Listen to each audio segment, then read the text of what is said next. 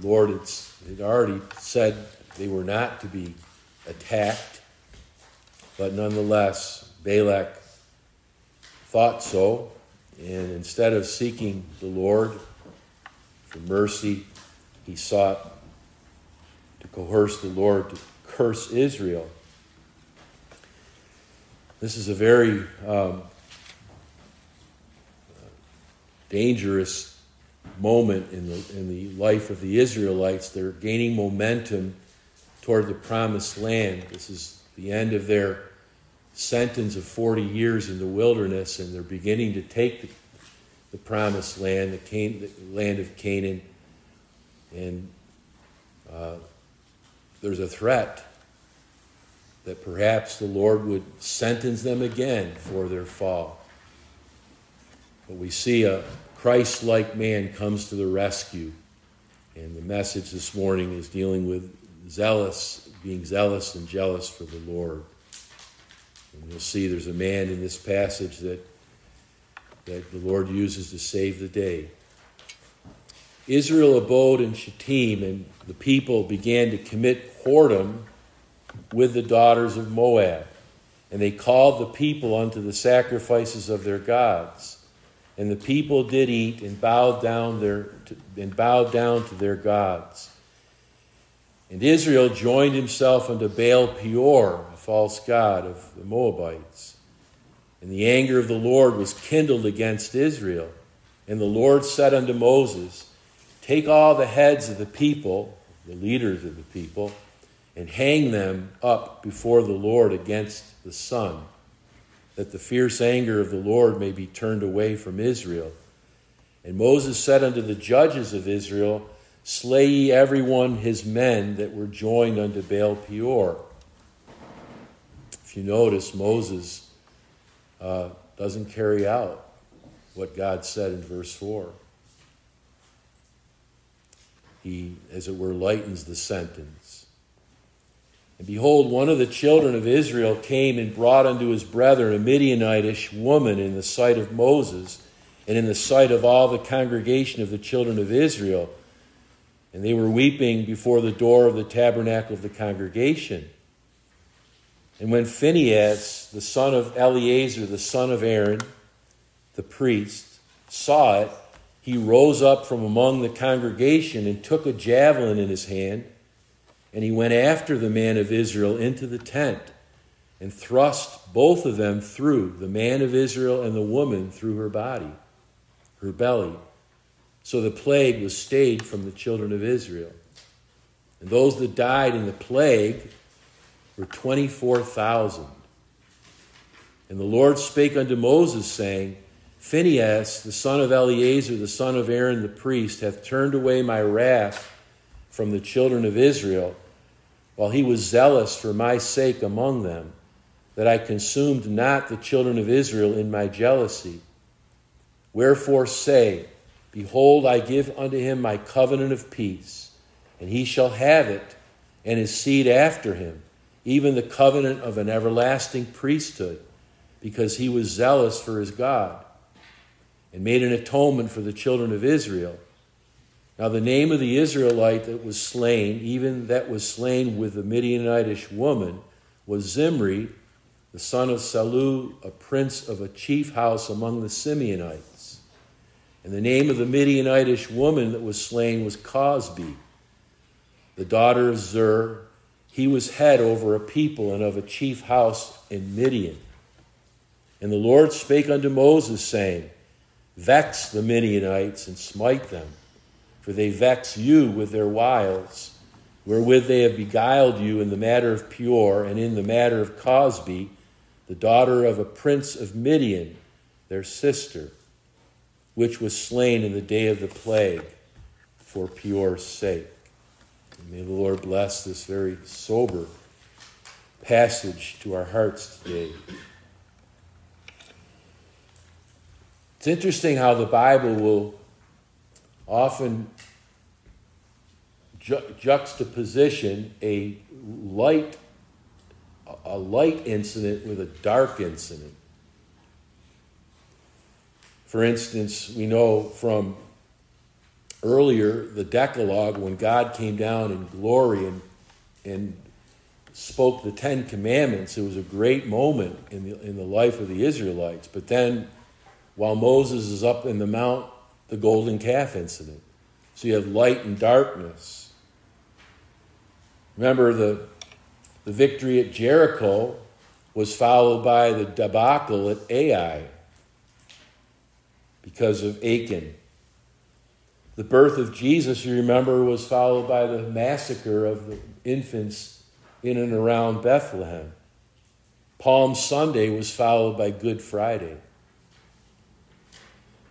A few days before Jesus was said, well, a few days before they cried out, Crucify him, they were saying, Hosanna, blessed is he that cometh in the name of the Lord. In the New Testament, you have the revival at Pentecost, followed by the Ananias Sapphira story where they're struck down because of their lies. We just read about the Lord cleansing the temple in Jerusalem. That was followed, or that was preceded by the wedding at Cana. Beautiful wedding, the light, and then Jesus walks into the temple, and it's they're playing bingo our, our way of saying it today. He walks into a temple and it's a marketplace instead of a worship place. Instead of people having quiet and, and reverence and joy, there's all kinds of coins being exchanged, and they're hearing all kinds of animals, sheep baaing and, and oxen lowing, and birds cooing. That's what they're hearing in the temple. And sometimes in churches today, that's what people will, people will find. They're finding the world in the church when the church uh, should be separated unto the Lord. And so we find that the glorious prophecies of the Lord in chapters 22 through 24 that were forced out of the mouth of a, mouth of a false prophet are followed by this very dark black drop, if you will, these are some of the statements of Balaam. The shout of a king is among us. Remember last week, a star will come out of Jacob, and the scepter shall rise from Israel. How shall I curse whom God hath not cursed? God is not a man that he should lie, neither the Son of Man that he should repent. Hath he said, and shall he not do it? Hath he spoken, and shall he not make it good? And he even spoke about Israel and he said that the people shall not be reckoned among the nations. In other words, he's saying the people of Israel will be special to the Lord, a special people. Wonderful statements. He could not coerce the Lord to curse. So it seems, look at the end of chapter 24, it says, Balaam rose up and went and returned to his place, and Balak also went his way.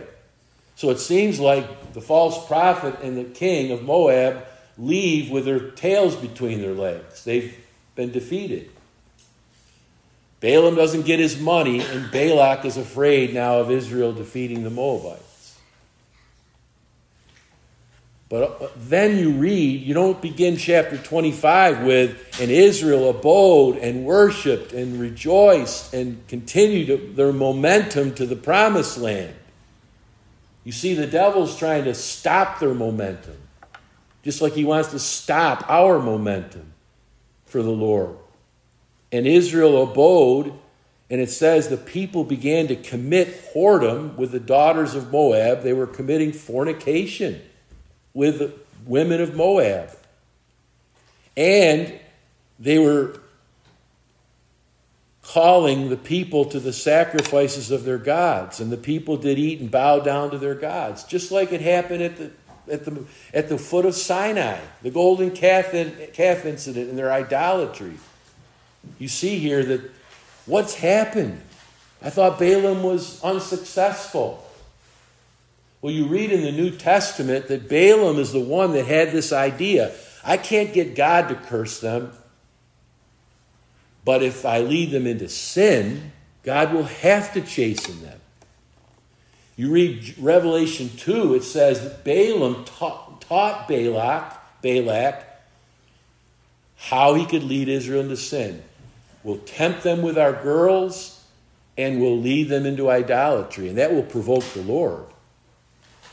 It'll provoke the Lord, both, both uh, of, of, the, of the Decalogue, both sides of the Decalogue. They'll commit idolatry, and God said, Thou shalt not make unto thee any graven images to bow down and worship. Thou shalt not have any other gods. And thou shalt not commit adultery, the sin against the commandment against immorality. And this is exactly what the Lord, what the devil wants the church to be like. The devil wants the people of God to be immoral and to not be devoted solely to the Lord, to have idols. And you know, we might say, well, we don't, we don't worship Baal, we don't worship Moloch, we don't worship all these gods that we read about, we don't worship Allah and Buddha. But there are more idols than religious idols, so to speak. Money can be an idol, work can be an idol, lust can be a an idol, food can be an idol. Sleep can be an idol. There's all kinds of things that halt our progress, that weaken our constitution the, for the Lord, that grieve the Holy Spirit. And notice it says the people began. It's, it's, it's Balaam that said, The people shall not be reckoned among the nations. So it's almost like the Balaam used a prophecy to think wait a minute, one of my prophecies was Israel's a special people. They're separated from the nations. Ah, I got an idea. I'll let them mingle among the nations. If they can mingle among the nations and become like the other nations, they're going to provoke their God. The Lord told his people, don't mingle among the heathen. Love them and interact with them, but be a witness unto them. Don't adopt their ways. We, we, we memorized the verses in, in Leviticus recently. After the doings of the land of Egypt, wherein I deliver you, don't do. After the doings of the land of Canaan, wherein I bring you, don't do. Be holy unto me. And when the church becomes like the world, we begin to provoke the Lord. The church is to be unlike the world, the lust of the flesh and the lust of the eyes and the pride of life. And so it says here that they began to be immoral and they also committed idolatry. They were seduced by Balak and the women of Moab, and they were, were uh, led into idolatry. They began to worship Baal Peor, who was a, and there's an association there. Baal was a god of fertility. You see how the immorality and the god of fertility goes together. Prostitution at, at religious sites was regular, and it still isn't today in religions of the world. You see, their momentum began to be interrupted and in jeopardy of total reversal they were in jeopardy. We read here that 24,000 people died. I think it's because they didn't carry out the command at first to deal with the leaders who didn't prevent this from happening in the tribes. They were responsible as the women were, were tempting and, and the men were accommodating, and the leaders were not saying, Stop that, you can't do that. And so it wasn't Moses, it was the Lord that said, I want you to hang up the leaders' heads to be an example. Look, if, if, there's, if there's a prevention here, to put the fear of God in people. And Moses didn't do it. He said to the judges, I want you to deal with those that actually committed the crimes. And what we don't see is God began to plague until Phineas came we might conclude that God would not have plagued 24,000 if Moses had carried out, it would have been a few that would have died instead of 24,000. But since he dragged his feet, God began to plague the camp. And Phineas they could see this. The people were weeping at the door of the tabernacle, and everybody was frozen. What do we do? There's sin in the camp, and we can't handle it. It's overwhelming us. And that's the picture here that one man steps up and says, We can't let this happen. Our progress is halted. We have provoked the Lord. And it's easy to say, well, this was a vigilante that took a spear and thrust these two individuals through. That, but that's what they said about Jesus when he took the, the, the, the uh, cord, the, the, uh, the whip in the temple. They said he was crazy. You read Psalm 69, and they said, The zeal of my, thy house has consumed me, and he's persecuted for his zeal. Remember when the Pharisees said, How dare you do this in the temple? And Jesus said, My Father's house can, should not be turned into a merchandise, a place of merchandise. They thought he was a vigilante, as if he was taking things into his own hands. But see, Phineas steps forward, and what he does isn't a vigilante. God doesn't say, Vengeance is mine. You've taken vengeance on your own. No, this man stepped up for the Lord and, as it were, rebuked Moses for not doing anything. And the question is will anybody do anything to stop the worldliness in the church? Yes, obviously, it's not, this is not saying we should take spears and whips. But is there anybody that has a zeal for the Lord that'll step up and say, let's stop being worldly? Let's stop uh, blending in with the world. We need to be holy. They need to see Christ in us. Phineas appears. He's the grandson of the late Aaron. So here's a young man that rises to the occasion. An old man didn't. I'm not going to diss Moses. You know, Moses was a man of God. He was close to the Lord, but here he's frozen. It's like, what do we do? But Phineas steps up, a young man. And so the theme for the chapter is it could have been momentum is interrupted, zeal has abated, the zeal for sin has taken over, the Baal worship has taken over the worship of God. But it's the zeal of the Lord that wins the day. It's God's grace. And you apply this to the church today. There are a lot of churches that have divided and split because of worldliness and are no longer serving the Lord. Many ministers have fallen to immorality and greed. Thousands over the years. Thousands. Believers have fallen by the thousands. What is our heart like as we close this year and begin a new year? Do we have a zeal for the Lord?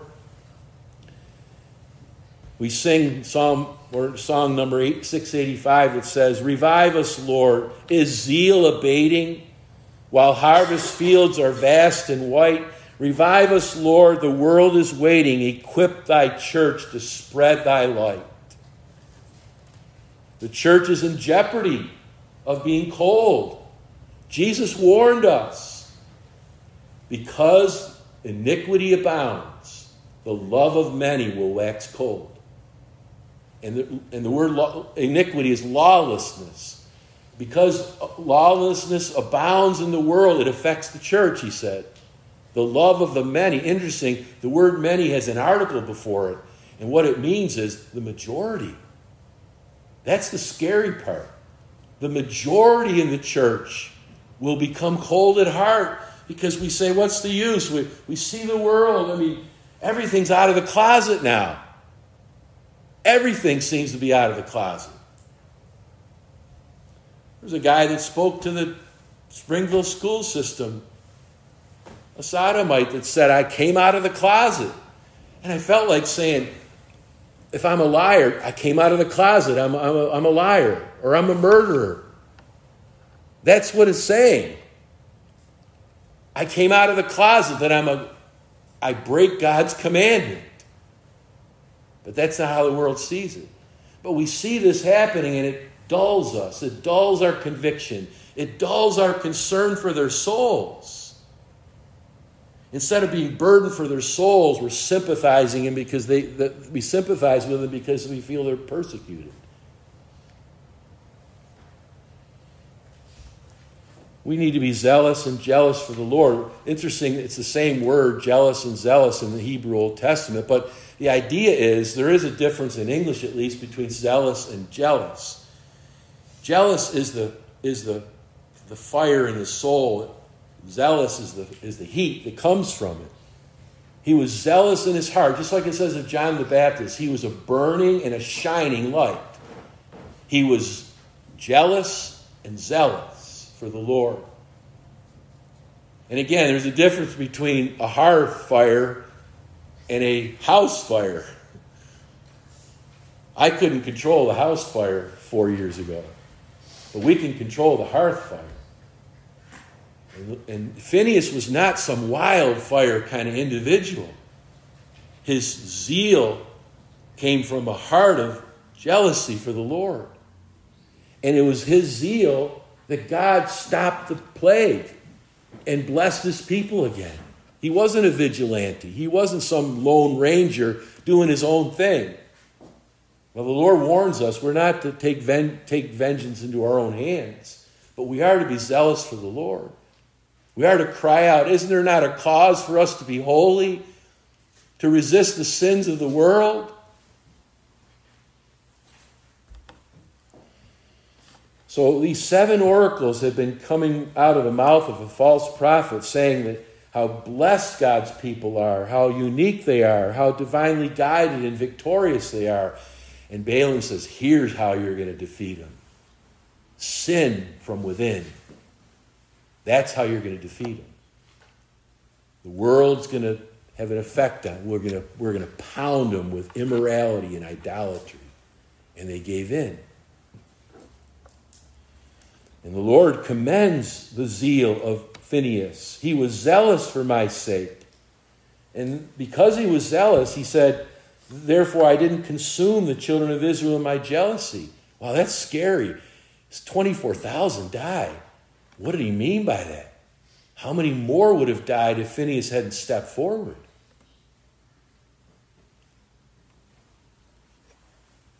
And then he says in verse 13, he was zealous for my sake. Three times we read that word zealous or jealous. Same word in Hebrew. But it's God's jealousy. In other words, Phineas was godlike in his zealous behavior. He's Jesus like. Remember Psalm 69 that we sang, The zeal or jealousy of thine house hath eaten me up. And, P- and John quotes from, from this after Jesus um, takes the whip and turns over the money changers. He looked like a vigilante. I mean, think about it. All these bird cages and these money, these tables where they're exchanging money, and he just comes in, he tips them all over. And, and you can see birds flying out in the air, and you can, you can see the animals begin to run. And Jesus just telling him, Get out of the temple. This is God's house. And it's interesting, right after that, I don't know if it's here, but in the next time he cleanses the temple, then the poor and the maimed and the blind could come in. It was too busy, they couldn't get in. People who wanted to worship and seek the Lord couldn't get in because there were hucksters inside the place. And man, our church buildings places for hucksters? For bingo games, making money? It's God's house. God gave us this house in 1988. And I'll tell you what, if we begin if we start making merchandise in this place, he's going to he's going to write Ichabod over this place. In the 1800s, this church building was built by universalists that didn't believe God was a trinity. They were Unitarian Universalists. They believed that they didn't believe in hell. They believed everybody would be in heaven. This, these walls never heard the gospel of grace until 1988. And are we going to now provoke the Lord by becoming worldly and, and soft and cold and do nothing frozen when, when The devil wants to stop the momentum of the church when God's glory is at stake. Remember Elijah when he called down fire from heaven and he 250 Baal worshippers he slew. And it said, he says, I was very jealous for the Lord God of hosts. But he ran from Jezebel when she warned him. But you can understand when a person has exhausted himself like Elijah did that night, it's easy to fall the next day. We need fresh zeal and fresh strength. The Lord said his zeal would perform the Messiah's coming, Isaiah 9 7. The zeal of the Lord of hosts will perform the coming of the unto you a child is born, unto, unto you a son is given. The government shall be upon his shoulders, His name shall be called Wonderful Counselor, the mighty God, the everlasting Father, the Prince of Peace. And his government shall have no end. It goes on to say, The zeal of the Lord will perform this. I will not be cold. I will not, I will not renege on my promise to send you a Messiah to save you from your sins. And do we not have a cause to say to the Lord, Thank you, Lord. We will not renege on our promise to serve you all our days and to be holy as you are holy, to pray for a true holy zeal for the Lord. So they were threatening their zeal, smothering and the drowning and the drenching of the, of the fire. And again, Jesus reminds us be careful. Because lawlessness abounds in the world, your, your love is going to wax cold. Cold hearts. Their sin in the camp was whoredom, committing physical immorality and spiritual immorality, spiritual whoredom, by calling the people to the sacrifices of their gods. There was a threat it's interesting how one can, one can work with the other. In Galatians 5, it said the works of the flesh are fornication, uncleanness, and it goes on to say idolatry. One led to the other, and vice versa. In this passage, it tells us they began to commit whoredom with the daughters of Moab, and notice, then it says they went into idolatry.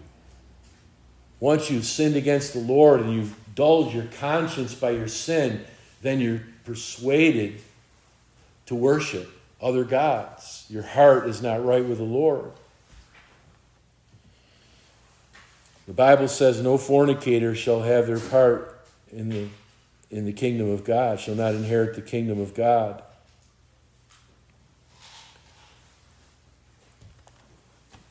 When you think about what believers get involved in, what kind of what kind of things are we seeing in the internet, in films? Are we allowing pornography to dull our senses and and provoke the Lord? Notice it says the people, the people, three times the people entered into this sin. And that's exactly what Balaam wanted. He didn't just want the leaders, he wanted the whole congregation to be involved in these sins. But we know the leaders were involved. It's interesting. It's one of the leaders that went into the camp with this Midianitish woman. Now, the Midianites and the Moabites were together. That's why you see Moab and Midian. Midianites were kind of like a nomads, and they, they went from place to place, but here they're connected with the Moabites. And so here comes Zimri and Cosbi. Cosby was a Midianitish woman. They come right into the camp. It's interesting how the Simeonites were on the south side of the camp. So you've got the door of the tabernacle is on the east side. So you got west, you got north, and you got south. Sorry, south side was this. So Cosbi and Zimri come past the door of the tabernacle into a tent of immorality right in front of the right in front of the door leading to the bronze altar god's presence where the people are mourning they're weeping because god has begun to a plague. And they're saying oh god be merciful to us. And moses is right there. And here comes these two fornicators right through the camp saying in your face. And nobody's doing anything.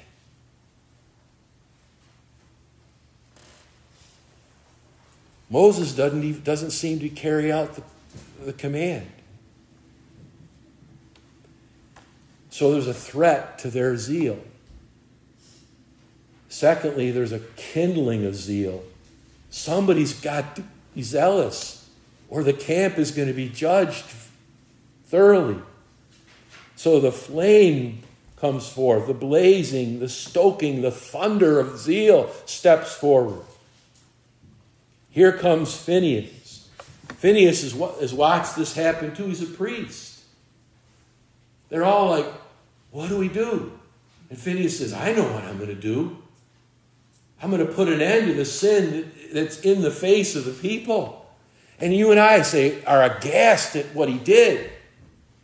And the language is to be very careful in the very act of intimacy.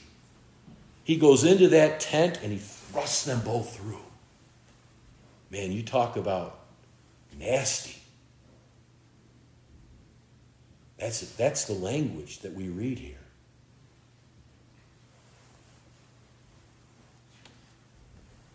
They went from the bed to hell.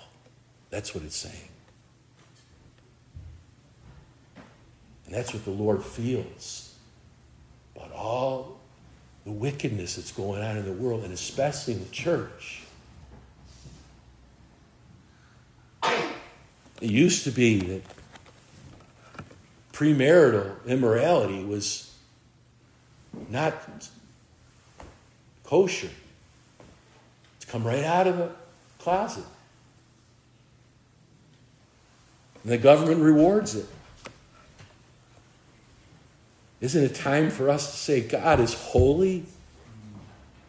And it's not right to shack up before you're married? Is that old being an old fogey or is that being biblical?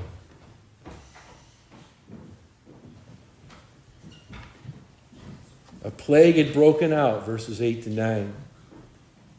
The congregation was weeping. They had a zeal for the Lord, but nobody would do anything about it. The same word for weeping is lamentation, it's bewailing. It's not just a few tears down the cheeks. They're weeping because they're afraid of God's blessing being taken away from the camp again. 40 more years in the wilderness? It's the same word used of, of Rachel weeping for her children, the mothers that lost their children at, at Bethlehem. Can you imagine someone, a soldier coming into your house and slaying your infant child? There was weeping around Bethlehem that day. They were the first martyrs for Christ. It's used of Abraham weeping over Sarah after she died. We've had a couple ministers that have lost their wives in the last year or two, and one of them said the first year is agony. Our minister in Pennsylvania can hardly get to the pulpit. His wife died in July. I mean, you lose a parent you're close to. Psalm 2126 is the same word about us weeping for souls. He that goeth forth and weepeth, bearing precious seed. Has, has there ever been a time where you and I wept for lost souls? Wept over your lost children, wept over your lost relatives, your neighbors? Is it, does it, do we ever have a broken heart where the heart breaks and we just weep profusely? Isn't indicative of our coldness that we can't weep for a soul? David wept over Absalom after he died, and his weeping was the weeping of a man who knew that his son went to hell. Read about it, it's horrible. Oh, Absalom, my son. Oh, Absalom, my son. My son, Absalom. Would to God I would have died for you.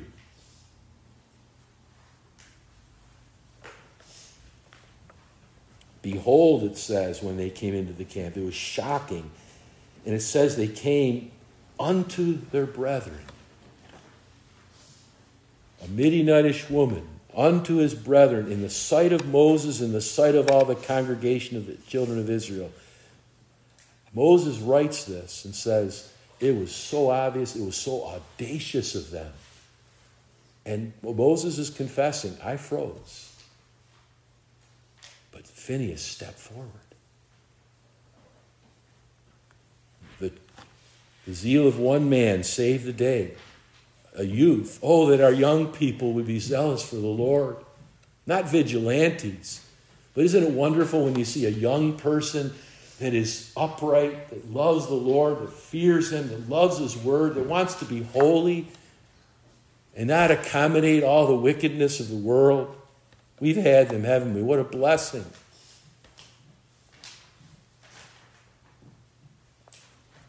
He didn't, he didn't seek personal vengeance. There wasn't any wildfire here. It says the plague was stayed. He turned away God's wrath and he was zealous for my sake. Isn't there not a cause for us to guard the worship of God? God promised him an everlasting priesthood that for all his generations. God will bless you if you serve him. Thank God for our children and grandchildren and great grandchildren that want to serve the Lord, be holy in every way, be holy in all manner of, of life. Word, thought, word, and deed, and in every way, holy unto the Lord. When you look at verses 14 and following, you see the threat to zeal and you see the kindling of zeal. And I believe you can say the preservation of zeal is why the Lord says, Now I want you to vex the Midianites. I want you to keep the fuel going, zealous for me and guarding against those who would infiltrate. You apply it with, we're zealous to keep the world from infiltrating and diluting the people of God. He's saying, remember Zimri and Cosbi. It's interesting how you, the Lord has some verses in the Bible, remember, remember, remember. He says, remember Lot's wife. Her heart was still in Sodom. God said, flee the city and don't look back. Don't look back.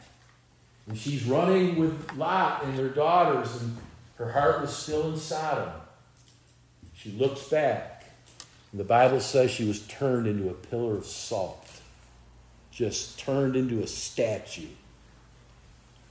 Can you imagine as people went by, it may have taken several years before she totally melted. What would, what would happen after so many years? Maybe there was a standing statue for 10 years or 20. Can you imagine people going up to that statue and saying, There's a woman in there?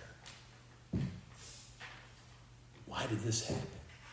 And the Lord is saying to us, don't have your heart in the world.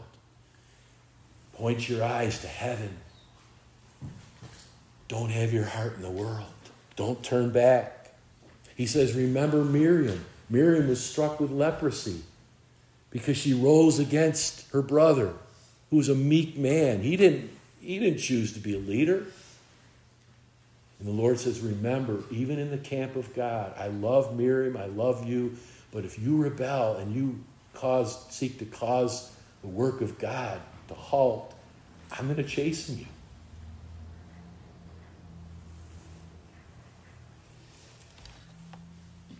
There are other remembrances, are there?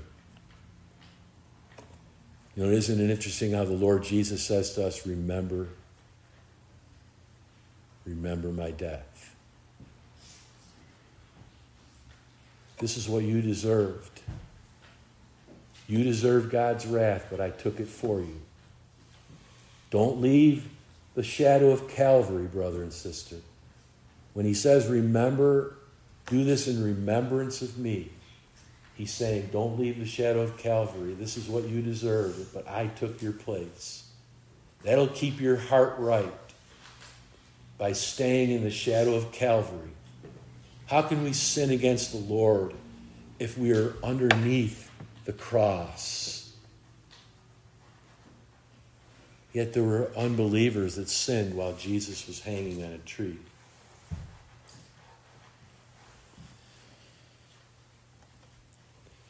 The Lord tells us to remember from where we have fallen and return. Vex the Midianites and smite them. In chapter 31, it says they slew the five kings of Midian, and Balaam also they slew with the sword. See, Israel didn't know what was happening behind the scenes. They didn't know that Balaam and Balak were building these altars and they were trying to get God to curse Israel. They were serving the Lord down in the valley. They didn't know what happened, but it got to them.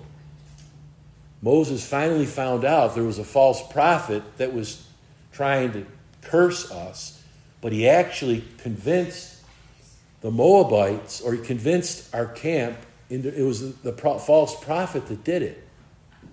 And so Moses must have told the people of Israel, You find that false prophet, you don't save him. Don't spare his life. He's the instigator that caused 24,000 people to die.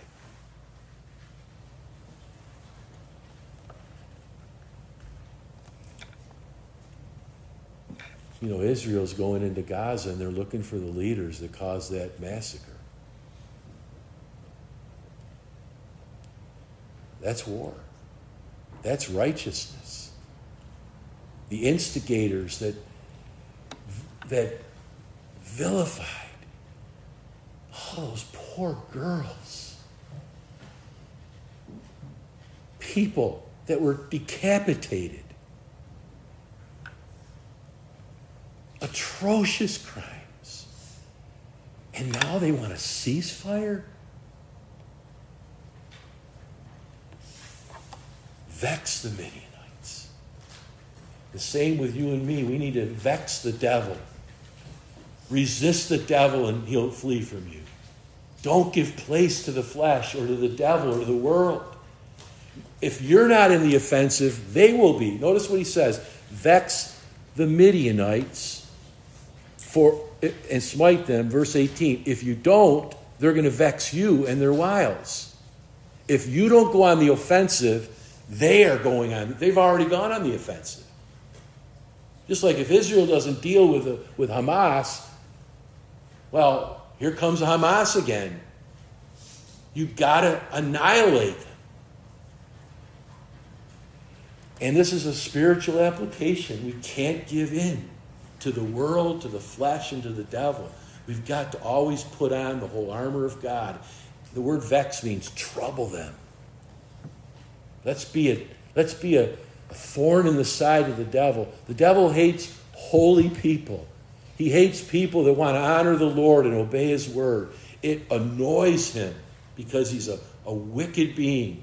He loves when we sin because he knows it, it grieves the Lord and he knows it'll bring chastening to the people of God. He's a wicked being. He wants people to go to hell with him, he doesn't want people to be saved. Beyond the offensive. Paul said in Romans reckon yourself to be dead to sin. In Colossians, he says, put your sinful members to death, mortify your members which are upon the earth, fornication, covetousness, which is idolatry. The mark of a believer is holiness. And let's be careful not to adopt the gods of the world, materialism, the sports craze, where it dominates the person pornography, premarital immorality, extramarital immorality, the frenzy of gaming, seductiveness, addictive behaviors. Anything can become addictive.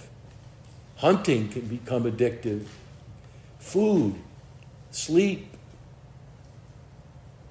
buying and selling, just giving us a, a sampling of what idols can weaken our constitution and grieve the Holy Spirit, where we neglect our fellowship with God and with one another. Israel longed to be like the world. They'd rather offend the Lord than lose their friendship with the world. And sometimes that takes place in the believer's life. But I close with the thought that Phineas was a type of Jesus. He was zealous for God's house. Remember, at the age of 12, it says of Jesus, I must be about my Father's business. Now, the word business is supplied by the authorized translators. It doesn't have a, a word in there in the Greek. It says, I must be, I must be about the affairs of blank. You have to fill in the blank. I believe that the, that the, the versions that put house in there are correct because he's in the house. He can do God's business anywhere. It's in his house where he stayed, where Joseph and Mary found him. In other words, he's saying, for God's worship, he was zealous. I must be about my father's house. I must, I must attend public worship. I must worship the Lord in this way. And judgment begins at the house of God, we're told by Peter. God, first of all, deals with us and our worship. And if if judgment begins at the house of God, what will be the end of those that obey not the gospel? See, God first judges in the church. And he'll first bless us by chastening, and then we can be a witness. He doesn't first deal out there, he deals first in here. In here. As many as I love, I rebuke and chasten. But think about it. Phineas pierced these two souls. What does it say of Jesus? They will look upon me whom they have pierced.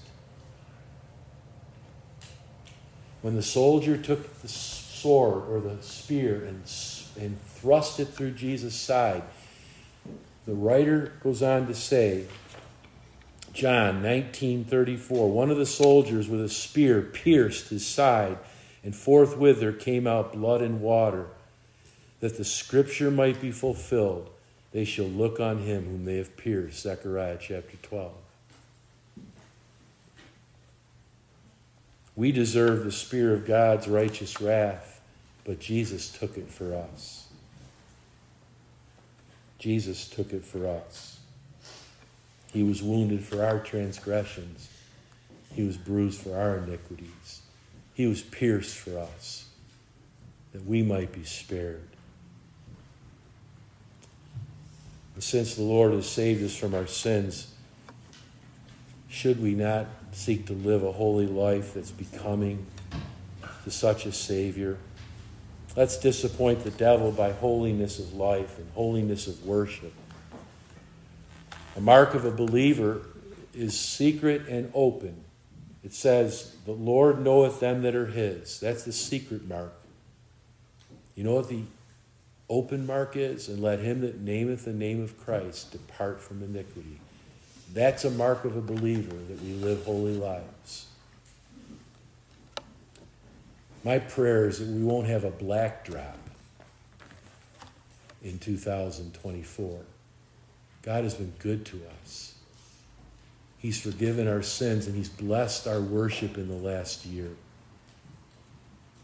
Let's always be on guard that the devil wants a black drop. He wants black. Now, he wants what we see so often in the Bible. And the Lord purposely lets us see light and dark, light and dark, light and dark, because in this world there are two kingdoms the kingdom of God and the kingdom of Satan and the devil is going to be at us. We, we got a mark on our backs. He wants there to be blackness. He wants us to fall into sin in 2024. He wants to divide the church in 2024. He wants us to be unfaithful in our covenant relationships in 2024. He wants us to fall. Don't turn your back. Face Him. May God help us that that 2024 will be light, the light of life, holiness of life, serving the Lord and honoring Him. He's the light of the world. He that followeth Him shall not walk in darkness, but shall have the light of life.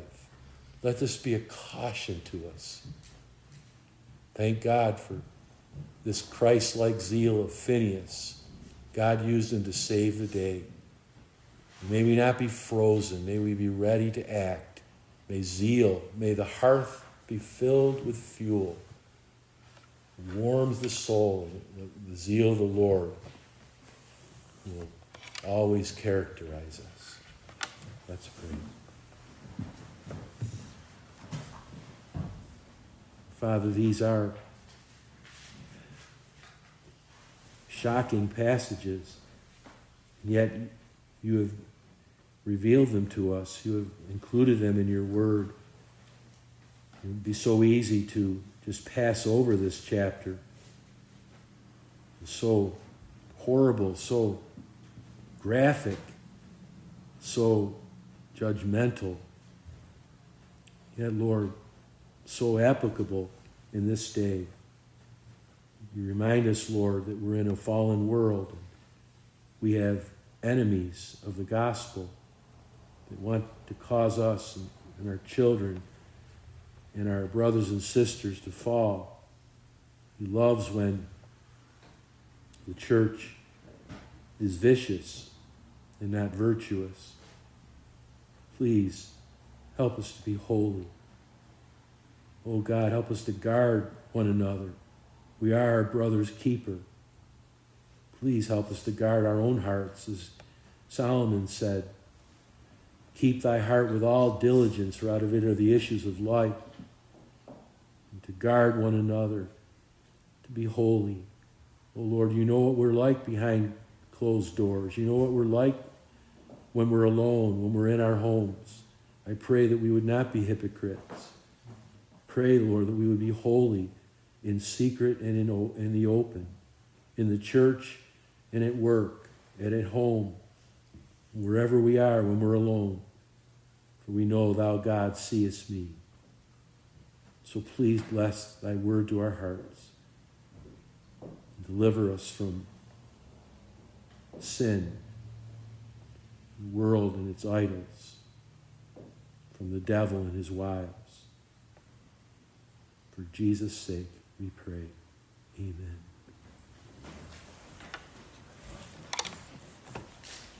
Let's close by singing number 685.